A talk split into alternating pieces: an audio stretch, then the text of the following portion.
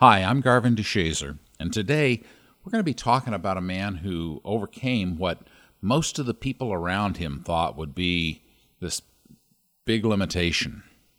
But in the process, he discovered a purpose and a passion that changed his life and many others. Enjoy, because this is your daily inspiration.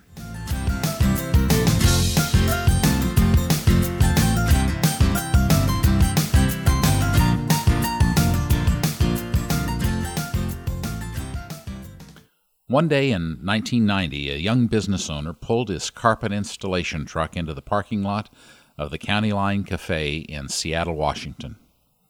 He walked inside and sat down at the lunch counter. While he was waiting for his food, two homeless men came in. They were disheveled and appeared to have not bathed in some time. Reflexively, Denny turned away, uncomfortable. Maybe the two men wouldn't notice the empty seats next to him. But they did, and what happened next changed his life. Raised in Seattle, Denny was the middle child of seven siblings. One day, when he was four years old, he wanted to go across the street to watch some men who were building a house there. My mom told me no, and I didn't argue with her, he says. I just said, okay, and then I went ahead and crossed the street anyway. But Denny paid a high price for his curiosity. That's when I got hit by a car, he says. I was unconscious for three days. My head had been split open, my skull was cracked. Though he survived, recovery was slow, and sometimes it seemed like his life would always be affected by his brain injury. I heard grown ups talking about my scholastic struggles, he said. I remember my mom crying. When I would struggle in school, she'd say, It's my fault. I knew my mom felt like I was damaged, and that hurt. I could never talk to her about it, and I still can't. As others around him doubted his abilities, he began to doubt himself. I started wondering what my life would be like if I could just think like my friends think, he says.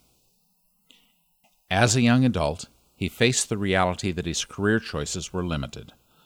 I wanted to be a doctor, he says, but then I learned you have to get A's in school for that.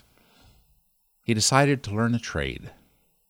It wasn't that I ever really wanted to be a carpet layer, he says, but I felt like I was blessed to know how to lay carpet, and I was willing to take any work I could get at that point.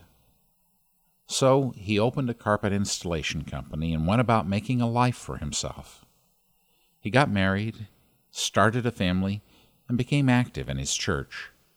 He traveled and took up hobbies, even learning to play the harmonica.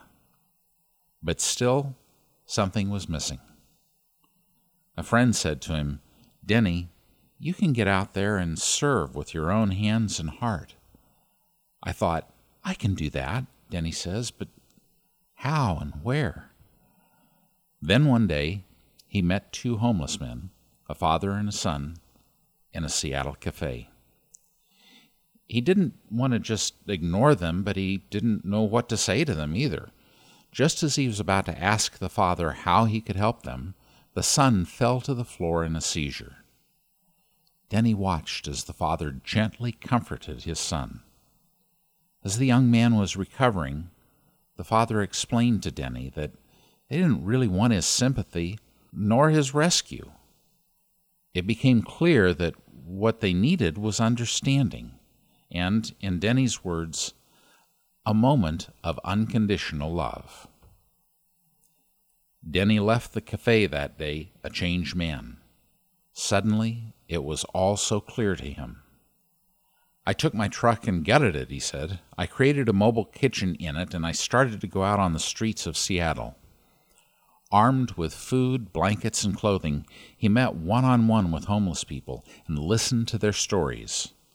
I learned what it meant to love somebody just because, and that brought so much joy. Together with his wife, children, and a close friend, he drove through the streets of Seattle to help feed homeless people. The first night they fed 50 people. the second, a hundred. For the first time in his life, Denny started to really believe in himself. I didn't have to worry about tests or my grades, he said. I felt strong. My brain injury wasn't going to pull me down anymore. Soon, Denny realized that while hot meals and blankets provided a brief comfort to the homeless, they needed more. He formed an organization called Mama's Hands, which provides, among other services, safe housing and counseling resources for women and children in crisis. Volunteers and sponsors have embraced Denny's vision and have made it possible for Mama's Hands and now a second facility, House of Hope, to provide refuge and support for hundreds of individuals and families in need, with 95% of them ultimately transitioning to independent living. I believe God loves all of us and we need to love each other, says Denny. I believe we are brothers and sisters. Denny no longer sees himself as limited. Instead, he sees himself as a man fulfilling his purpose. I'm a father. I'm a son. I'm a friend, says Denny Hancock, and I love my life. What obstacles do you face that seem to limit your chances of success? Who are the people in your life that will encourage you to keep going until you find what you're meant to do? Will you say with me today, I am capable of finding my purpose or having found it, fulfilling my purpose. Thanks for listening. May your day be filled with love, laughter, and joy. Bye for now.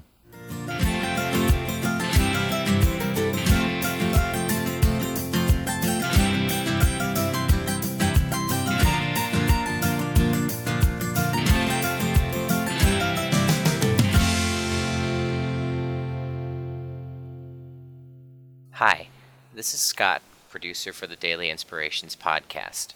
We hope you're enjoying these stories, and if you'd like more inspiration in your life, visit mydailyim.com. You can find weekend blog posts, sign up for our email update list, and you can let us know about an inspirational story you'd like us to cover. Or just say hi. We'd love to hear from you.